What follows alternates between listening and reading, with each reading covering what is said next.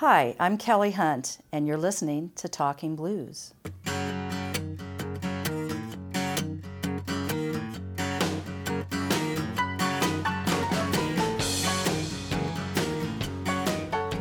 I'm in a hotel room with Kelly Hunt before her performance at the Canadian Music Week. Thank you so much for doing this. Thanks for having me. It's been uh, maybe 10 years since I last saw you. That's what I was thinking. It, Yeah. It's been a long time, but it's great to see you. It's great to see you. Thank you. So you're here for the Canadian Music Week doing a bunch of shows. Right. Um, what do you hope to get out of this? Like, what, how do you, what do you come into this with? Well, it's my first time playing for this for Canadian Music Week, Oh, and so.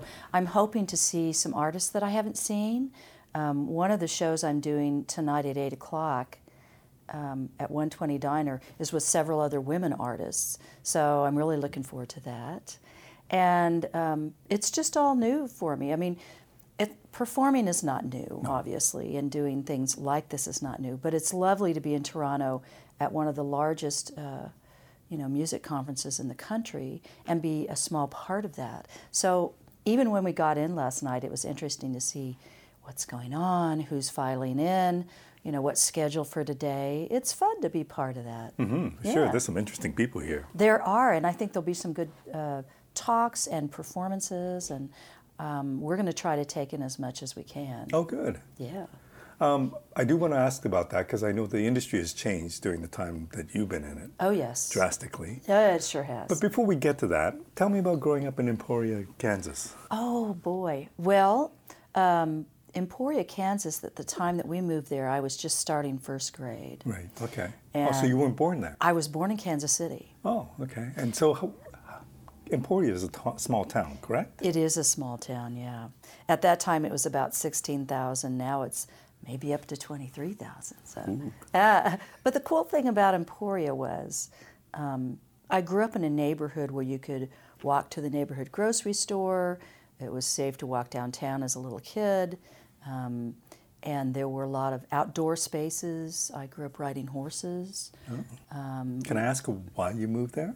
We moved there because my dad got a great job Okay. in that town, and um, we moved from Kansas City, where I was born. We moved to Topeka for a couple of years.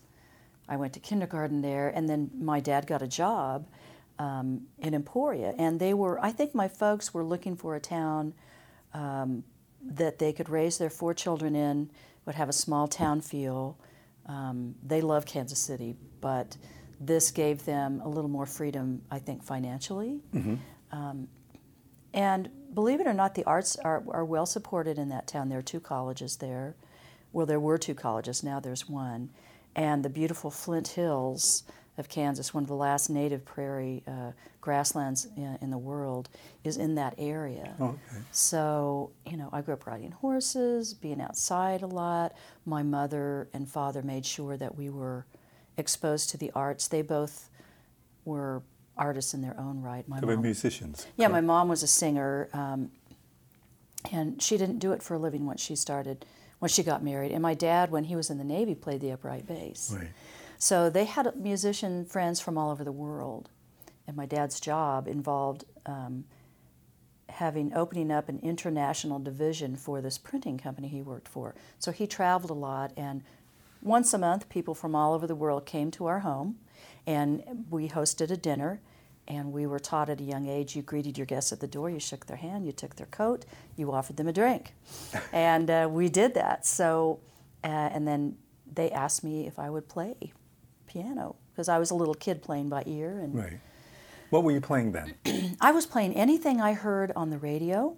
I was playing anything that my mom sang blues, jazz, pop music, Beatles, um, really anything. I love the, I love the song. Um, for some reason, you know, I walk the line and Ring of Fire and all that. Can you imagine a third grader sitting down going, "Yeah"? I wasn't doing a lot of singing in front of anybody, but boy, I was pounding out the keys. And did that come easy to you? Yeah. The piano? It did. When I was three, I started playing on an old beat up upright piano that my parents got from a friend. And the black keys were painted turquoise blue because they were all worn down. and uh, I could not keep my hands off of it. So I would hear mom sing something, and I would toddle over to the piano and I'd pick out the notes. And that was my love and my passion, and it still is. I eventually learned how to read music, Mm-hmm.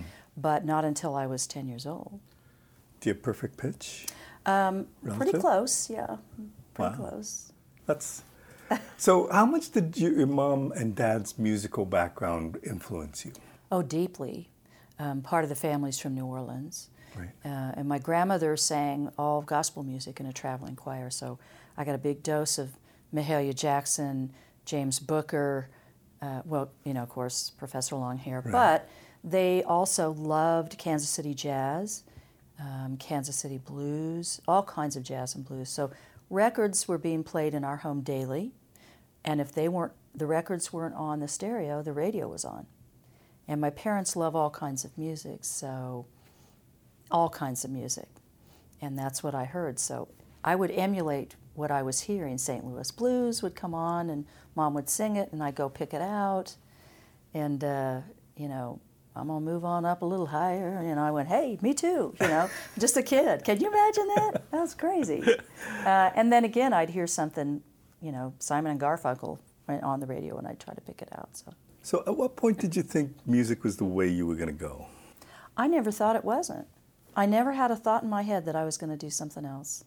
I always find that amazing because I've heard other people ta say that, Uh-huh. and I can I can understand why somebody would be like that. But it's a difficult profession, and and you know a lot of people would say, "Well, I, this is what I want to do," but I had nobody to guide me, or I didn't know how to get there, whatever.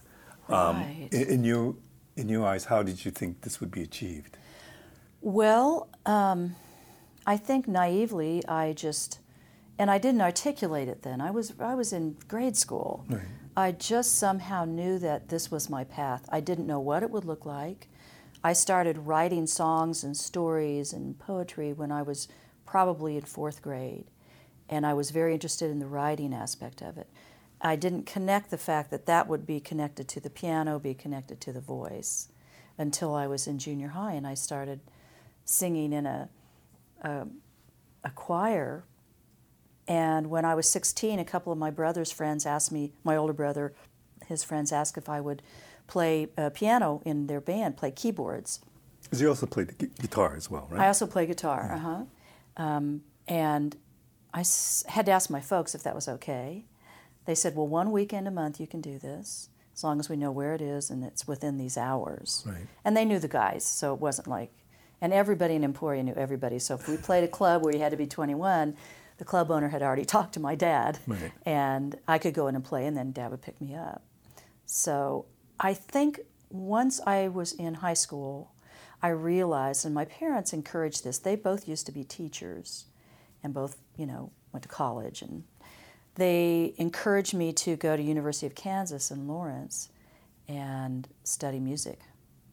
So that's exactly what I did. I was a music composition major, and I minored in voice for a couple of semesters just because I wanted to make sure if I was going to sing, um, I wanted to know how to take care of that voice. I was singing at home all the time, but when I got in that band, they, they already had a quote, you know, girl singer, and I wasn't to do any singing. And I was fine with that. It's like, thank goodness, you know, until one night she didn't show up for one of our jobs. And we were getting paid 50 bucks a piece, and that was high cotton back then. It was like, yes, better than working at the Dairy Queen. What what were you playing? What kind of music were you playing? Oh, they the guys picked it out. It was all like copy music, party music, like Allman Brothers and um, Chuck Berry and just whatever was you know Linda Ronstadt and stuff like that. And um, they didn't sing, so we were playing for a formal um, for a fraternity up at the college. She didn't show up. And it was five minutes till, and they all looked at me and said, Well, boy, we hope you can sing. Otherwise, it's all instrumentals tonight.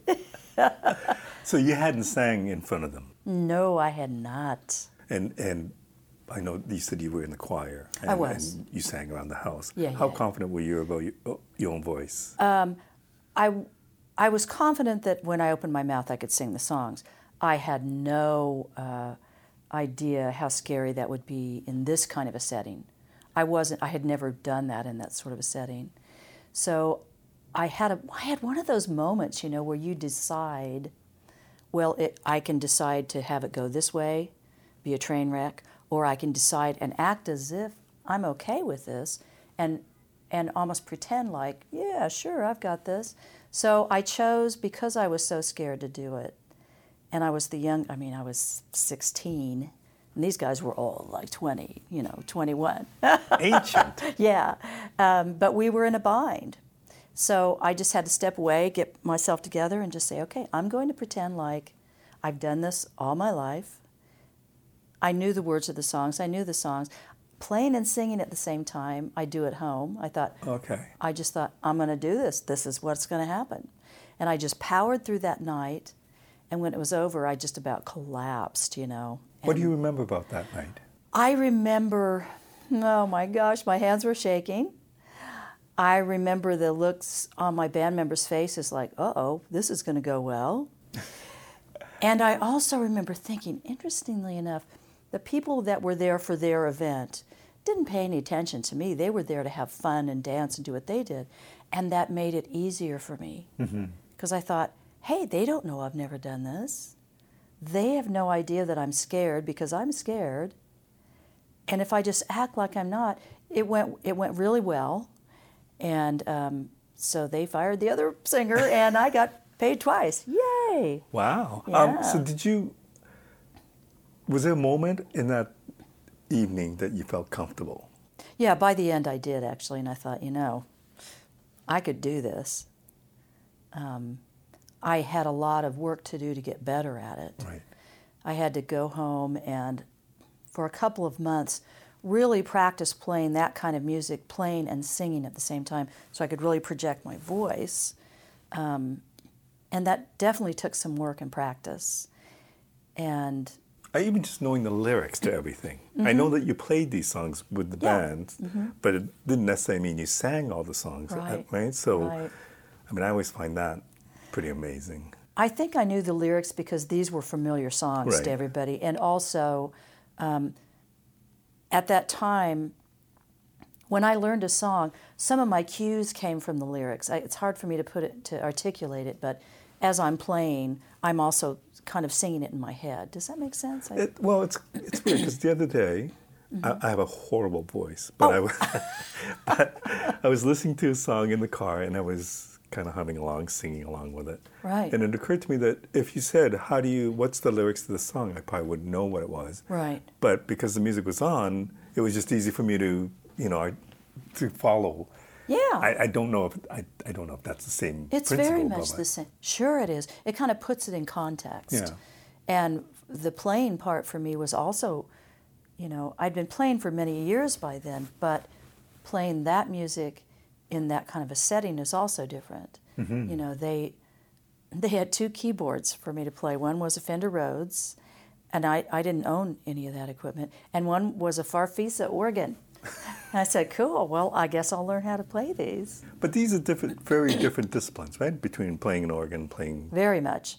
Oh yeah, boy. And that's where playing by my ear training, not training, but I was just naturally could play by ear. That's where that came in handy. I knew what the sounds were for the organ. I knew that there had to be sustained. You held down the notes differently. It um, once I got next to it and had a chance to literally feel it ergonomically and then hear, okay, this is the sound I'm going for. Um, I wasn't great at it at the beginning but it got better because I could hear the sounds I was going for and just experiment with what, you know, what I could come up with. Can you tell me what your relationship with the instrument was back then? Like, you know, I, I know of guitar players who were totally obsessed by it, so they would spend six, eight hours a day just playing. Like, how, how were you with your instrument and, and, and your journey through music? Well, like I said, when I when I was three, and this piano, it was an old upright piano that had been a player piano, and the player uh, mechanism didn't work anymore. A friend of my dad's refurbished those, and they rolled it into our garage.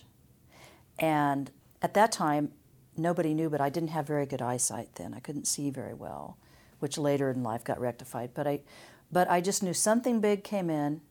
I could put my hands on it. I could run. I could get up on my tiptoes and run my hands over these keys. And when I pushed down, there was a sound. And I was fascinated with it. I couldn't keep my hands off of it. My parents had to keep, you know, coming in because it was in the garage at that time.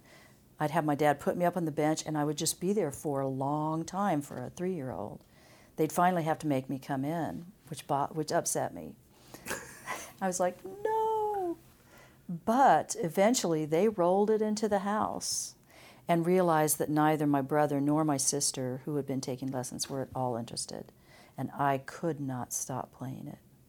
So the piano became for me a way to express myself, even as a young child, and feel emotion and, and emulate what I heard around me. I couldn't see well enough to read music. I mean, I didn't understand what that was at that time. Can Can I ask you about that? Sure. So tell me, is it just that you didn't see well because your eyes weren't good and nobody knew, or Right. like, what What does that mean when you? I was very nearsighted. Okay. And nobody knew that because I was so young, and I navigated by touch and by um, sound and by smell.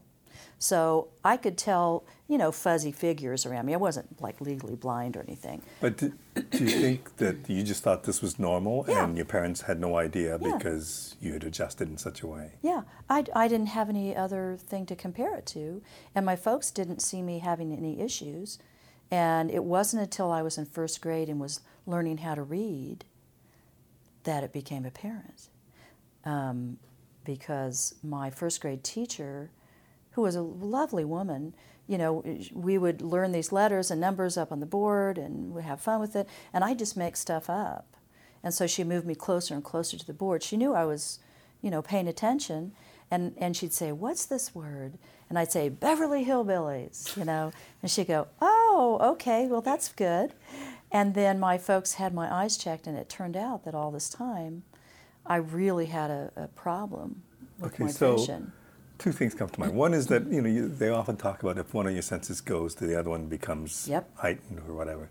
I wonder if that had something to do with maybe your learning of the instrument at that ear early age. And then the other thing is, what was it like when you figured out that there was an issue with the eye? Like, how did that change your life? Well, the answer to the first part of your question, it had everything to do with it, because because I couldn't see well enough, it enabled me to play not looking at my hands, and to play by by feel and by hearing. And I thought that's what everybody did, and so that was a freedom that I it felt like flying, and it still does. I don't very often look at my hands. I do, obviously, sometimes, but not often. And I think the idea, uh, well, oh, to answer part two of your question, when I got glasses, I will always remember this. Um, I was in first grade. My dad walked me down to Peter Pan ice cream store. Right next to it was the optom- uh, ophthalmologist, optometrist. Got fitted for glasses. I got to pick out these groovy pink frames, little pointy frames. And but the day I put them on, it scared me for a minute I can imagine. because the world was so bright and detailed. And I looked and could see my dad's face clearly from a distance instead of feeling, you know, being up close. And then I got happy. I said, Yes, this is great. So he took me next door for a big ice cream. We walked home and I saw everything clearly for the first time. And I said, Well, it's on now. Except for when I played, I took those off. Really? Mm-hmm. Yeah. Okay, so when did you learn how to read music? I learned how to read music when I was 10. My, my mother had taken me to several piano teachers who um, said that in order for me to learn how to read music, I had to stop playing by ear. And she knew that that wasn't right, and it upset me greatly. Um, and so she had heard of this of a woman named Mary Burke Norton, who was a next door neighbor of some friends, who loved children. She taught lots of different instruments, and she was classically trained, but also had played like in vaudeville and boogie woogie. And so they, mom said, look, you know, by this time I wanted nothing to do with piano teachers. I was really disheartened, little ten year old. And um, she took me to see Mary, and I actually wrote a song about it called Queen of the 88s. Um, but Mary was so, she was gruff on the exterior, but she was so kind hearted and had a lot of compassion for kids who might be learning differently or have different talents and didn't quite fit in the box. And so she I was feeling pretty belligerent when I met her. It's like, I don't want to take this, you know, no, you're not gonna make me do that. And At this point, did you have did you see any advantage in learning how to read? Mm-hmm. no, Like, okay. none whatsoever. No, I was mad about all of it. And you could, in your mind, did you think you could decipher anything you heard and Yeah. be able to play it? I thought I could, but I was 10. Right. you know, I could get the gist of almost anything. But then I hadn't been exposed to so many types of music in the mm-hmm. world yet either. So it's one thing to pick out the melody and chord structure for St. Louis blues. It's another to play Clair de Lune without the music in front of you, you know. right. So, but but Mary was really great, and she we did have a, a really good heart to heart talk, and she said, you know, she knew mom had told her that we'd been to these other teachers, and I would come home crying every time. She said, look, why don't we do this? She said, you just try this for a while. We'll try it for a month. Uh, one lesson, you know, because I went once a week. She said, one week we'll focus on you learning what how to read music and what these notes mean. And then the next week, we'll l- work on whatever piece you're learning by ear. And I said, I'm also interested in Boogie Woogie. She goes, Well, let's, we'll look at that. So we alternated weeks my whole time with her. And then the other week would be more classical based? Be more classical Okay. pieces, yeah. And um, I had to start slowly because I'd never read any music. She had a little magnetic board with the magnets to read the F A C E. Every good boy does fine, and it was. She made it fun for kids. She knew how to work with kids, and she had a lot of talented students. Um, and I started thriving with her, and got excited when I could read a piece of music that I didn't know what it sounded like first. She wouldn't play it for me she tried that at the beginning. She'd play something, and I, and the our first meeting, and she goes, "Well, just to see," and I'd sit down and I'd emulate it, but she had turned it upside down, and I didn't know. I didn't, and she went, "Okay," and rather than humiliate me, uh, she said, "Well, I know everything I need to know about what we're going to do," and she said, "It's going to be really fun, and you're going to like it," and I did. Wow. Yeah. Um, what did classical music training do for you? Oh boy, it helped me understand the mechanics of fingering, uh, hand placement. She also helped me with how to take care of my hands and wrists. If you're going to do a fast passage, uh, not to put my body in a, in a, at an angle that it would hurt me. Um, I also understood that I had a lot of challenges um, reading the upper and lower staff at the same time. So that kind of helped me be more ambidextrous. Um, and it just opened a whole new world of, of music that I had never heard, you know. And she was, I mean, she, I never got to the point where I could sit down and sight read a very difficult piece of classical music. I didn't take piano for that long. Right. Um, but I did get to the point where I can look at a piece, decipher it. I remember I had to learn, um, or I chose to learn uh, Clair de Lune for um, my uncle's funeral.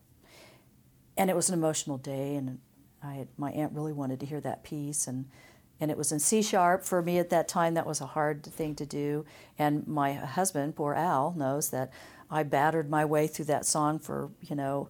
It took me a long time to get it right because I knew they wanted to hear it as it was written, and it was challenging for me. But because many years prior, I had enough training and enough um, skill that I did it, even under duress, and it and it made my aunt very happy. So I was grateful for those tools. So when you went to university for music, for composition, Mm-hmm. Yeah. composition and vocals, you said, what did you hope to get out of that? I hope to get better at um, arranging. I, I hope to, and it and I was exposed to a lot of um, difficult subjects, difficult for me at the time, that would hone my skills. I became a better sight reader. I also was a very small fish in a big pond, where where I grew up, there really wasn't much competition. And although that was fun on one hand, on the other, I knew that wasn't best for me. Out in the world, it was going to be different. And kudos to my parents for understanding that, you know, and they they encouraged me to apply for the university, and you know, they helped me go, get through school. And I didn't, although I sang in you know some of the university singers groups, I was focusing on my core subjects that, you, that everybody has to take Right. and composition. And then one of the semesters, I thought, you know, might be a good idea to get a vocal uh, professor and see how I can take care of my voice. And um, when I auditioned at first, they wouldn't let me minor in voice. They thought I didn't have a strong enough instrument Right. to withstand the rigors. But what they didn't know was every weekend I was playing. I was taking the bus to wherever and playing in the band all weekend to make money for school, and coming back and doing school all week, including singing in the choirs. And I thought, well, okay. So one professor, uh, and Antonio Perez, said he would take me for a semester and then see how I did at the jury at the end when you you sing in seven they you have to learn seven different languages sing in seven different languages you don't know which three they're going to pick and then you sing in front of the the um, the vocal department and And are we talking like opera? Or? um, yeah, I sang all high soprano. I sang all soprano one. Um, and he was a really great vocal coach, and I learned a lot, and um, it went well, you know, and so. so, but, but by this time you're already singing in a band. Oh, yeah, I'd already been doing that since I was 16. Right, okay. So you're going to university. Are you thinking, and now you know basically this is what I'm going to do. Right. At this point, what are you thinking music, a career in music would be for you? At that point, I was just thinking, well, I was already starting to perform my own songs. That was kind of new. Right. both in the little band that I played in and by myself. Um, and I thought, well, I'm going to be a traveling musician that performs these things, and maybe at some point I'll, you know, record something or um, get out in the world, have my music get out in the world in one way or another. And I know you said you, you started writing early, but tell me about that part of it, writing songs. How did Mm-hmm. that come to you and who you're influenced by? Mm. Good question. I love your questions, by the way. I just make them up. I know. How about that? Um, well, I think that all started really when I started in grade school, and I would hear little songs in, in kindergarten that my kindergarten teacher would play that meant now it's time to come to the circle to talk or whatever. She had little specific melodies that meant things. So I got the idea that I would do the same, and I'd put words to them. So I'd come home. I remember the first day I did this. I came home and stood in the kitchen and sang a song to my mom with a specific melody and words about a bunny, bunny rabbit. And I just sang my little heart out, and instead of laughing or patronizing me, she said, You know, that's very interesting. I'd like to hear more of those. And I went, Wow. You betcha, you know. And so at that age, I think that was just when the wheels started to turn. Then as I got older and I was really playing piano quite a bit, and I and my teacher, Mary Burke, we started on, in fact, I still have some of the sheet music documenting what are we going to call this song, even before we put words to it, documenting those things. And then by the time I was in the band, um, after I'd been in the band a while, when I started singing, you know, because I had to at that time, I started bringing songs to them and said, "Hey, you know, but uh, would how about we learn this?" And it was, you know, a piece of music that would work in that context. So that's when that really started in earnest. Like I'm going to do these in public. You know, in high school they have like talent shows, and I drag out my guitar out there and play something I'd you know written, and I I've always been interested in the writing process. Can I ask you? So you sing about the bunny, and you continue writing songs about Mm-hmm. Right. more, more than bunnies. You but, sing about the bunny. Yes. but at what point did you realize the power of your own songs? Or was there a point where you performed something and Mm-hmm. got a reaction that surprised you or that changed your perspective of writing songs? Yeah, I think when I was slipping more and more of my songs into the set list with the band, and we weren't telling people that this is, you know, an original song Right. or this is by Because sometimes that's not a good thing, right? Sometimes, yeah. audience? In that context, it wasn't. Right. So we would just, you know, pound it out and play it, and it started to be in regular regular rotation. So people who started to come to see us would ask for that that song or this song or the other song, and it wasn't until afterward that they found out that I had written it. And I thought, you know, clandestinely I had slipped these things in here, But from that point on, I said, no, I'm going to be, I'm not only going to be doing more of my stuff, I want to do all of my stuff. Wow. And that was a very different take, you know, on, on what my peers were doing. And it went well. So at this point, you're in a band. You're also doing the solo. What, tell me the difference between the two in your mind, mm-hmm. and why you, had both. Op- why you chose to do both. Well, I think, in a practical sense, with the band, um, there were times when we were in settings that I probably wouldn't have been in by myself. Right. That were fun events that you know I might have gotten paid a little more, and I didn't have to depend on myself for the whole evening.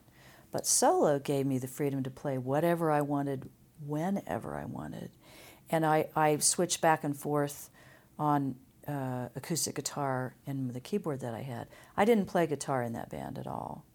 Um, but I, but I accompanied myself at guitar when I wrote or when I played solo shows, which I, you know, which I, there's two, literally two different voices and two different arrangements. I'm a much better piano player than I'm a guitar player. I can accompany myself well, but I'm not a soloist or anything. And when you write, is it mainly piano? It's I'd say it's probably 80% piano, 20% guitar. Okay, so going back to that the band days from then, tell me about what you what was the greatest thing you learned about being in the band? I think the greatest thing I learned was what not to play. Don't play other people's parts uh, play less. Right. Um, and how do you learn that? They give you dirty looks? I think, n- no, I don't think they knew either. I mean, we were all pretty young. I think because the sound of it was just too busy. I could hear what's happening here. Why, why are two or three of us playing the same part? And then I would go back and listen to the recording and say, oh, that's not a piano part. Or this is, or we would, I became more judicious about what I played but it just took a long time. I wasn't very good. None of us were. We had to slog through right. being pretty bad for a long time. Just like when you learn to do anything, the more experience I got, and we recorded a lot just for our own use. Oh boy, that was a learning experience. I would think that I was, you know, just sounding terrible or this didn't work and I'd go back and listen and say, you know, that was pretty good. Or I thought I was doing great and I'd listen and be horrified, you know, like, don't yeah, yeah. sing that. Why did you play that? So I got a lot of feedback early on, I think that some players don't get. And when I went to KU and got away from you know, my friends and my family and people who loved me and wanted to give me positive feedback and got in an environment where they didn't know me. And that was really helpful. I got some harsh uh, schooling there. Give me an example. Um, well, I played with a little trio at a restaurant gig. And it was kind of a sweet gig because, you know, you got paid and you got dinner. Just me and a, and a guitarist and a drummer. And in the middle of our set, a woman walked up and pointed me, and she goes, "Do you have to sing everything?" I went, "Ooh, that's tough." You know, I was that is tough. I was 18, and I went, "Hmm." And the guitar player leaned over and he said, "Ma'am, you don't want to hear me sing," you know. And I thought, not everybody's going to like what I do, and that's okay. That's this. Instead of being crushed by it, I kind of started growing a thicker and thicker skin. I guess you kind of have to, right? You have to. And I also saw a lot of other musicians in Kansas City and, you know, um, that upped the bar for me that said, okay, you're all right, but you're not all that. Look what this person's doing. I went to as many concerts of national artists as I could. I remember sitting uh, almost in the front row uh, where Mose Allison opened for Bonnie Raitt. Wow. Friend gave me tickets because I couldn't afford them, and my jaw was on the ground. And I just went, this is possible for these, oh my God. And then out came Bonnie Raitt, who was a woman, who was the band leader, instrumentalist, you know, singer. And anything I could expose myself to like that, I did. Okay. Anything. But okay, so you see these two great artists, they blow you away. Absolutely. And you say, I need to get to that level. Yeah. How do you get there? I'm still working on it. um, well, I think, you know, the old adage practice, practice, practice expose yourself to as much excellence as you can. Um, But, but do you watch and think, okay, there's some trickery here, or do you know what I mean? Like there Mm-hmm. must be certain things that they do that they do well because of whatever, Right. and it might not necessarily be technically amazing, but they just know how to present right. it. They have more experience. They Yeah. have a, a support team. They have an innate ability that I don't have, or something that maybe I could develop. I mean, I work with, I've worked with a piano coach. I'd worked with a vocal coach, but I just, you know, really, I think the thing that helped the most, I just had to get out there and do it, do it, do it. I had to perform any which way I could, and I did, and a lot of it was really hard, and a lot of it toughened me up. You know, I played a little club. The the gig started at midnight, and I played until two thirty. And I wasn't old enough to attend the club, but I was in there by myself, and it was pretty rough environment. And the club owner was like, "I don't know," and I think people felt sorry for me, and I just slugged it out, you know, for two and a half hours, and I just got better at it. Did you ever question? I always ask this to all Mm-hmm. musicians. Um, but did you ever question what you were doing and have second thoughts or Mm-hmm. thought about doing something else? I think the only time I've ever questioned it, and I, and I do a lot of things surrounded by music, performing, writing. Um, I'm a vocal coach now too, and I do workshops and work with, you know, all kinds of people. Uh, the only time I ever questioned it was when I was really exhausted on the road, and we'd been out in a tour bus for four weeks, and it's hard work. Um, and I didn't question it for long, but I realized that the music, you know, quote, business um, isn't for everybody. So I had to be satisfied and passionate about the core of music within myself. When that's intact, no matter what success looks like for anybody, and myself included, um, on the outside, I think that's success when you feel that on the inside. So, no, it isn't an be- easy business to be in. Yes, I've been very lucky to have people helped me, um, especially Al Berman, 20, starting 25 years ago, um, and you know, helped me with publishing and booking and management. But I never questioned the core reason that I was doing it. So if we go back, you were in that band. Mm-hmm. You decided you wanted to do more solo or more um, original compositions. Yeah, yeah. At what point did it become the Kelley Hunt Band? It became the Kelley Hunt Band um, in the early '90s. Before the first, first, my first CD came out of all my own music in '94, and at that time, um, we were doing a combination of, of other people's music and my music, and I just realized that if I were to go forward and be satisfied with how I was spending my time, I needed to do my music and I needed to record it. I needed to get it out there. Um, so, yeah, I'd say, I think 92 or 93 was when I talked to Al about, um, he was interested in some material, getting it published, and that's when that ball started to roll. He helped connect me with uh, Mike Finnegan, who produced the first album. Uh, we went to This Los Angeles. This is the Mike Finnegan. This is the Mike Finnegan, Okay. yeah, the Mike Finnegan, who I'd met a few years earlier, um, and that that became the first self-titled CD that came out 25 years ago. Can you believe that? So at this point, are you touring around the states? Are you are you Hmm. mainly in Kansas and I did some touring previous to that, all within the mid in the Midwest. Once that first record came out, it was North America, Canada, U.S. Um, that's when the ball started rolling. and that's like you, you automatically assume you're a musician, you want to travel and you don't do that. But it's a tough life, like you said. Mm-hmm. Yes, So when you is. decided to go that route, like, Yeah. did you know what you were getting yourself into? I did not. I did not. I didn't know. I didn't know how much fun I would have. How many really interesting musicians and other folks I'd meet all over the world. I didn't know how hard it was going to be physically, and it took to a whole new level of taking care of my voice and my hands, my psyche. Um, it was very, very male dominated that time. It shifted some now. It's not as equal as it can be or will be. Right. And I was a young woman. I mean, it's not easy to put yourself out there um, at that young age, and I think also to to understand how to take care of yourself in a lot of levels. And I had to learn that. Right.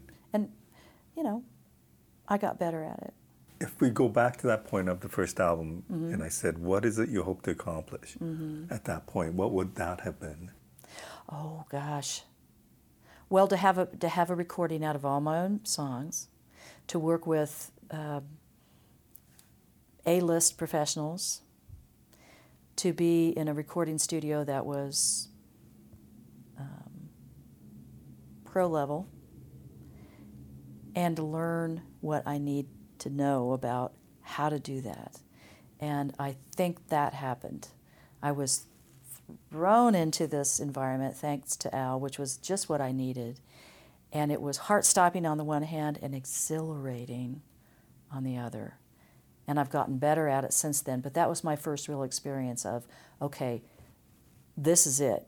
Rise to the, you know, rise to the occasion. Do the best work you've ever done. In fact, do it better than you think you can, and control the situation in a way that everybody's looking at you to do. You're the artist, you're the songwriter, you're the arranger for the most part. Let's go. I know it's all package. I mean, this is all you do. You sing, you play, you write, Right. you perform. Right. Is there one thing that you like more than others? Hmm. Like, I mean, each one of those things require quite a bit of talent and, and skill. I think if someone were to say, okay, I'm going to take, just naming those few things, if somebody said to me, yeah, we're going to take the piano away from you forever, you can never play it again, I would, I couldn't go on.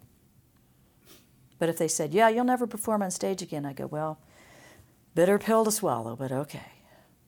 Oh, Yeah. interesting. You're not going to write another song. That would be second in line. I was like, ooh, that'd be tough. But if those, if that, if I couldn't ever put my hands on the keys again, I, I wouldn't want to. I don't know what I would do. So tell me about the composition. Tell me about writing and that, your relationship to your songs. Tell me how that's changed over the years. Well, I think that because all of us, as we grow and have more life experiences, we all change and develop our thinking and our perspective. So, as a writer, that's a nice parallel to, to look at what am I going to write about? Well, that's changed over the years too. It's not all about me, it's not all about my smaller scope. Or bunnies. Or, well, now I might bark out a bunny song at any, at any moment, but it might be a metaphor for something else. Back then, it was about the bunny. Um, but I think it just, and my skill level develops as we all hope our skill will develop at whatever we do.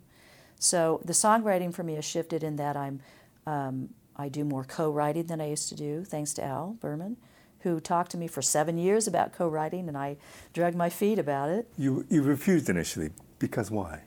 because I think I was scared. It's a vulnerable place to be to to expose your inner thoughts and your inner process to someone else when you're a younger songwriter. And I didn't understand the process was all about the, the song itself, not about the egos or the people. Um, and I had no experience with it. I didn't understand, you know, that this could be a liberating, growing, interesting thing, and it has been.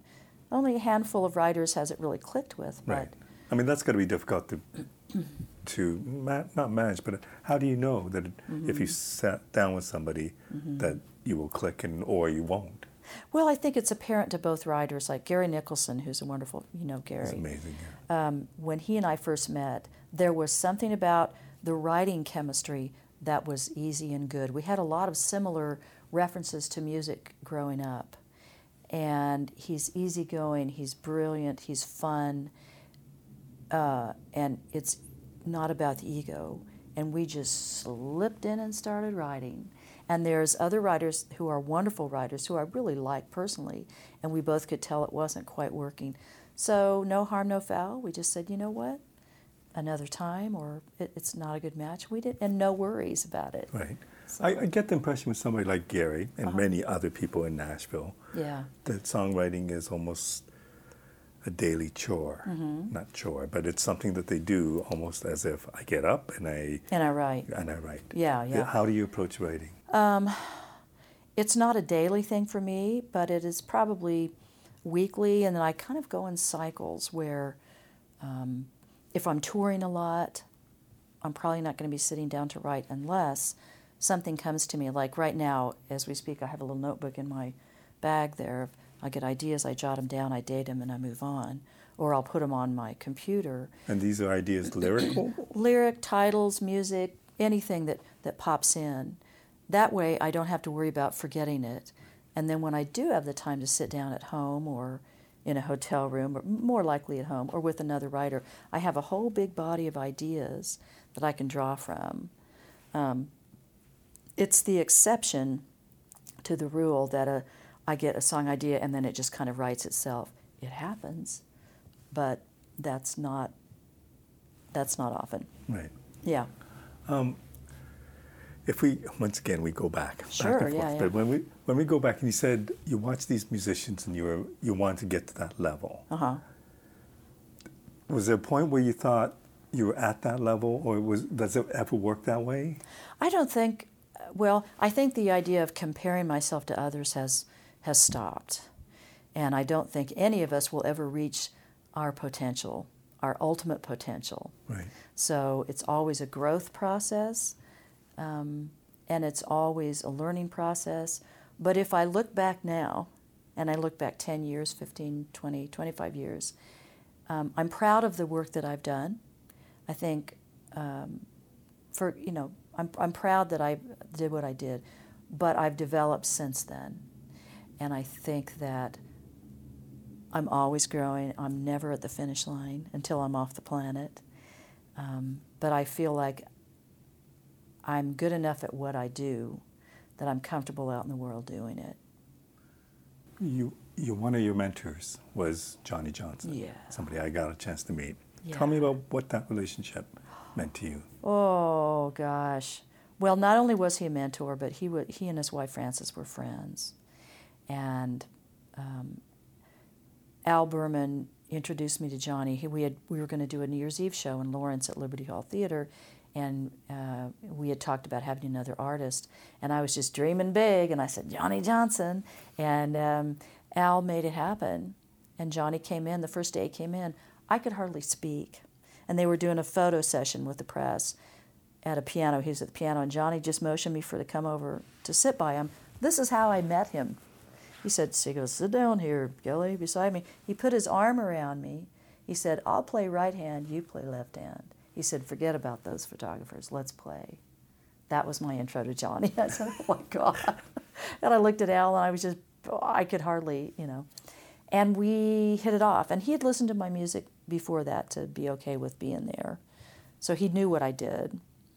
We became friends. We did a lot of, uh, we did several shows together we did we actually have recording of, of us in the studio that we haven't released um, and it, for 11 years we got to hang out. And, and he al and i would go visit johnny and frances when we weren't working too in st louis.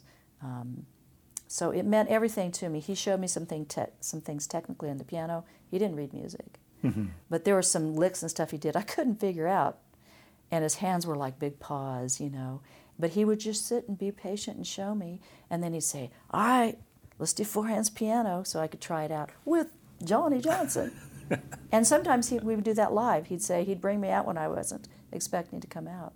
He said, Well, I'm going to bring my friend Kelley out here and we're going to do a little four hands piano. I went, Hot dog, here we go, you know. So on a personal level, he was a, he was a soulful friend. On a professional level, he was a, absolutely a teacher and mentor. Um, I know we should wrap up. Yeah, okay. My last question to you Yeah. is: you, you talked about your teaching now. Tell Yeah. me what teaching means to you and what will, what it does for you. It's exhilarating. I've done workshops, many like blues in the schools, and for many, many years now when we're out on tour. And so when we're home, I have um, some students who are uh, that they're focusing on voice. Uh, some are focusing on improvisational blues piano forms, and some are focusing on songwriting. So for me to have anything that I can offer someone to help encourage them and develop their skill level and just watch them grow into that, that's exhilarating. It's wonderful. Um, and I don't have a huge roster because I'm not home enough to do that. But, you know, I'll go into like we did a thing at the Berklee School of Music at the Voice Department, and I'll look at those students and say, all right, forget what you worked on earlier this morning. We're going to do this. And they just light up, you know. And um, it's a privilege to get to do that. Oh, it's been a privilege to sit down and talk to you. Thank you so much for doing this. Thank you.